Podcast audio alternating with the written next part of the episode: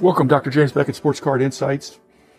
Uh, this is an outtake episode, which means I had uh, a conversation uh, on the air, on the record, with uh, Jeremy Lee, Sports Cards Live. Always enjoy that. I've been on a couple times now, and I think he does an excellent job of uh, asking questions. And uh, I think, well, gee, I, I should have put that. I should have discussed that on my podcast. In some cases, I already did, but he was able to draw something else out in the way he approached it. So again, hats off to Jeremy strongly recommend that you check out Sports Cards Live. It's on uh, YouTube. Uh, it's very visual, lots of uh, uh chat and uh, interaction. Normally, really enjoyed that. But thanks, sponsors: Topps Panini Upper Deck, Heritage Auctions, Huggins Scott Auctions, Burbank Sports Cards, Mike Stadium Sports Cards, ComC.com, and Beckett Media, Beckett Grading, Beckett Authentication. So, uh, thank you, sponsors. Thank you, Jeremy. Here's uh, more than a snippet. It's enough to be a full episode. Uh, the topics uh, range a little bit, but I, I, think you'll enjoy. And again, check out the whole, uh, check out all of Jeremy's stuff. He, he's good. So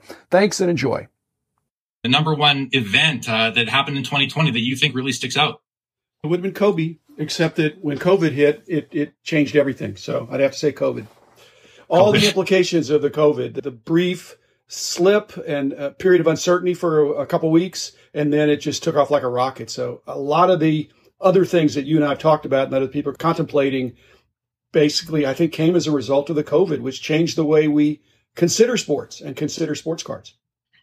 Certainly is. We, we had Kobe died January 26th. We saw a run up on his cards. And then we saw them settle down. And then we, we found out that the last dance was going to air early because of COVID, because of the cancellation of sports. We had the last dance and we saw a run up and we haven't looked back ever since. That few weeks of uncertainty, as I recall, was the last two weeks of March, first week of April. And since then, the hobby's just gone crazy. And all that considering there's been a couple card shows here and there, but there was no national for the first time in 30 years. What do you think the impact of that's been? The national organizers would like to think it's a negative impact, but it hadn't had an impact on the hobby at large, but a lot of disappointment. This is a, a hobby where people really enjoy getting together. And even though social media and other ways to get together virtually, nothing beats getting together in person. And so that's a once a year opportunity for me to see people I, I rarely see. And I missed it, but the show went on and prices marched upward. So it, it's been an amazing year. Certainly has been. Along with the little bit of uncertainty at the end of March, beginning of April, we also at that exact time saw the beginning of the Topps Project 2020, which made a big splash. We saw card values skyrocket very temporarily. They were very high for a short amount of time, and then they came back down to earth when at the outset of that, and when I first started picking up a few cards, I thought to myself, what a wonderful opportunity to bring in art lovers into the hobby because these 20 artists, they each have pretty much at least 100,000 followers on their socials. And I thought, what a great way to, to expand the hobby. I, I, I wonder if that happened. Did we gain new collectors through the fans of these artists, or did these artists simply gain more fans through sports cards? Any insights into that? Uh, all the above, Jeremy. I think that uh, when that came out, it was fresh, it was new, it did add new collectors. It energized some former collectors and current collectors. And uh, as you're trying to do, I'm trying to do, all these different podcasts and content creators are trying to help people understand this industry. It's a little bit complicated. And Topps Project 2020, it started off slow and people thought, what is this? And then all of a sudden it took off. And then people jumped in with more than both feet. And then it cooled off again. And so they were on a roller coaster. But that's the new sports card hobby where things move fast and so they got an education this year that uh, Project 2020 didn't get more and more golden as it increased. There was a peak and then it dropped off a little bit, but still net, it was huge news and a big positive for Topps. Yeah, no doubt. It, created so much excitement for so much time. And my hope is that we did capture some new individuals into the hobby through the the followings that these wicked artists did have. There's some there's I'm really sure. great artists and, and, they're young. These are young artists with, with plenty I'm of sure reach. We did. I'm sure we did. And that that really led into some of these uh, other things that we can talk about. Some of the celebrity interest and mainstream interest that fed into that because it wasn't about world record prices. It was about a, a very high end and classy way to take what most people thought was the old fashioned baseball card and modernize it with these artists who were super creative. And uh, I thought, I thought it was very impressive. You mentioned celebrity involvement. Maybe we should start by talking about StarStock. It's a new buying and selling platform. It focuses on rookie cards, mostly the commodity type of rookie cards. So it's not quite as broad. It's not a, a COMC, if you will, where COMC holds all the cards under the sun. StarStock has a very specific portfolio of cards that they offer, but they've made a splash. They're all over social media. There's a lot of big fans and they've had investment now from two pretty big names in the hobby, one athlete, one social media influencer or his brother. So we're talking about Kevin Durant and AJ Vaynerchuk, brother to Gary Vaynerchuk. What do you think of that? How important was it that StarStock, number one, announced the capital raise, but also announced who the big contributors were and their celebrity status? That's the way the world works now. In social media, you need something that's uh, worthy of going viral and, and getting some buzz. And so certainly those investors got the attention of a wide stream and it got, got mainstream attention. My curious thought though, Jeremy, about StarStock is that do you think they wish they would have launched in uh, the year before? Because there was so much stuff going on this year and they jumped out and they had an exciting new platform but there's an awful lot of stuff going on. Now, rookie cards have always been strong and they've been exceptionally strong this year. But so this infusion of, of capital that was uh, earlier this month was, I think was refreshing, was further affirmation that our category is not just hot, but it's future hot because people are voting with their dollars for the infrastructure of our hobby. So yeah, I, I think it's a big positive and I hope they do well your question about do you think StarStock wish they launched in 2019? Yeah, I, I, think they did. I believe their official launch was November 2019, but it you know takes some time to get their feet under them. But yeah, if they could have launched a year before, I think they would have been, benefited from the year that just was for sure. Fractional ownership companies, we've seen these guys also appear and really grab the hobby's attention in a ferocious sort of manner.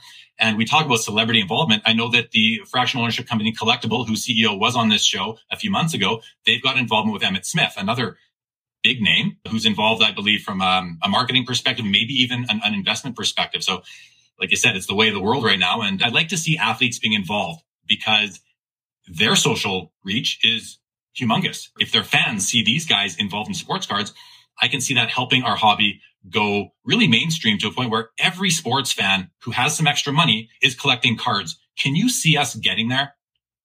I think tip of the iceberg with these fractional situations. I mean, there's no bounds to it if it really catches on. My curious concern here is the branding of these entities. There's new groups coming in and they don't have to have deep pockets. They just have to have a lot of friends.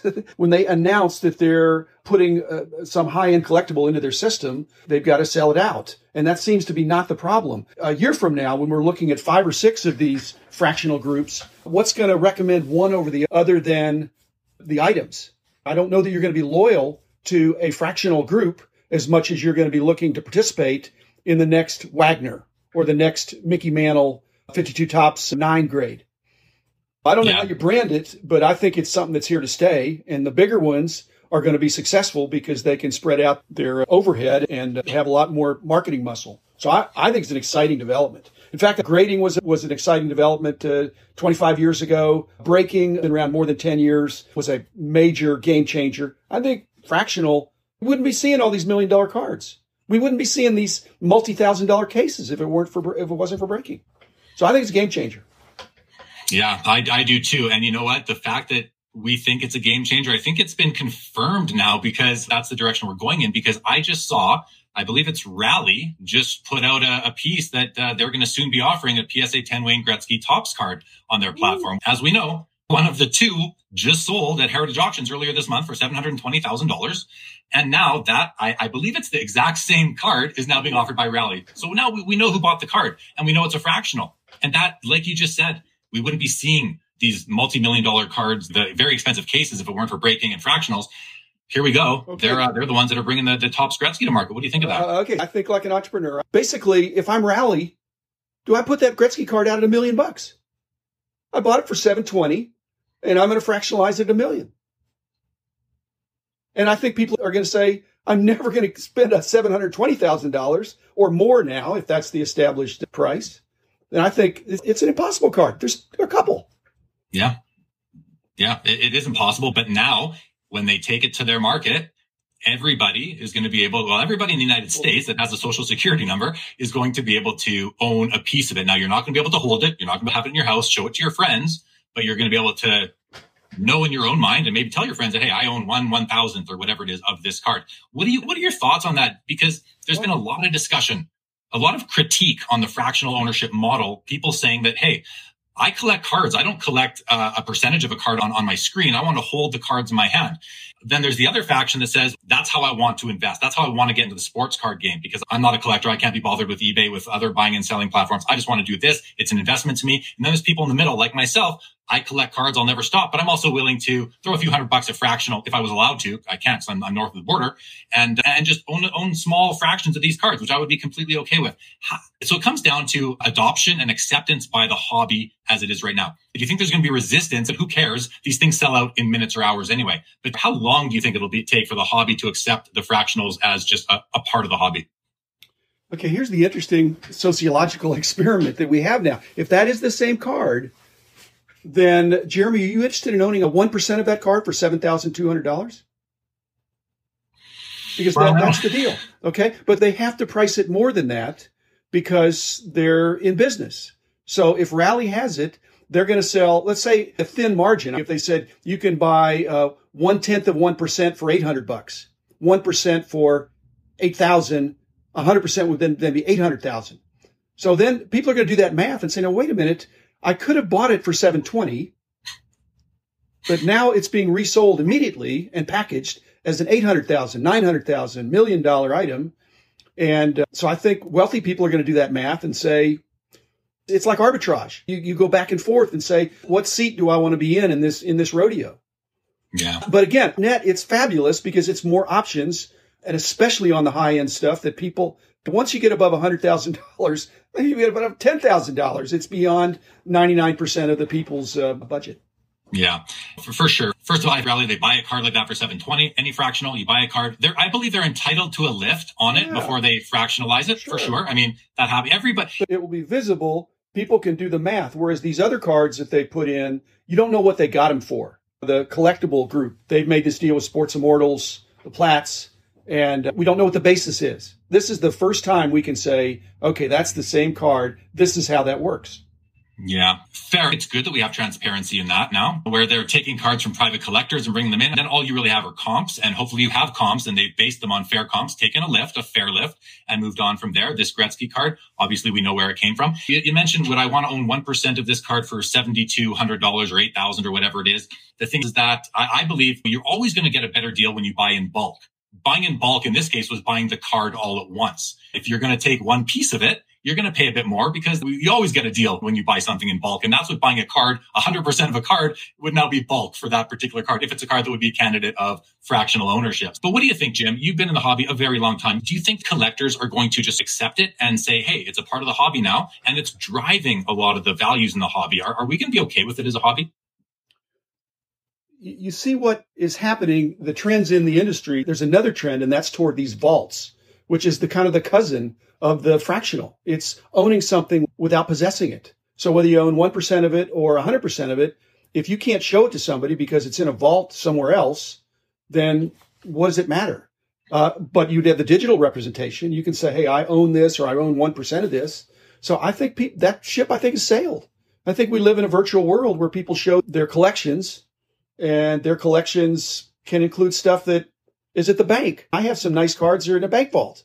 I know a lot of guys that have that, but I can go get it, but it's a little bit of a headache to go get it, but it's not out of state.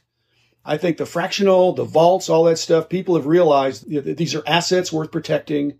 And as such, they're going to be treated like some people have fine jewelry that's kept uh, in a safe deposit box or in a safe and only brought out when, when you need it. I think I'm leaning the same way. The world is changing. The world has changed dramatically in 2020 and the hobby, we got to keep up. And this is a part of it. It's, it's, part of the evolution of the hobby. And it isn't necessarily a new thing. There have been people investing uh, together in buckets of sports cards for many years. This has just been uh, formalized under a semi-regulated environment. And hopefully these guys that are running these companies are going to do a, a bang up job on it and keep the integrity at that level of the hobby. I think we need it there because well, that's, it's these cards that are making headlines. That's the branding that matters because all these fractional companies are probably not created equal. And hopefully they're all extremely reputable and have deep enough pockets to, to weather cash outs or things that would happen. But that would be the first dis- distinguishing factor is if a fractional group was underfinanced, that, that wouldn't be good. So I want somebody that's got a lot of cards, deep pockets, uh, a lot of staying power. That's why the bigger brands can, but it, It could be within our industry or out in other industries.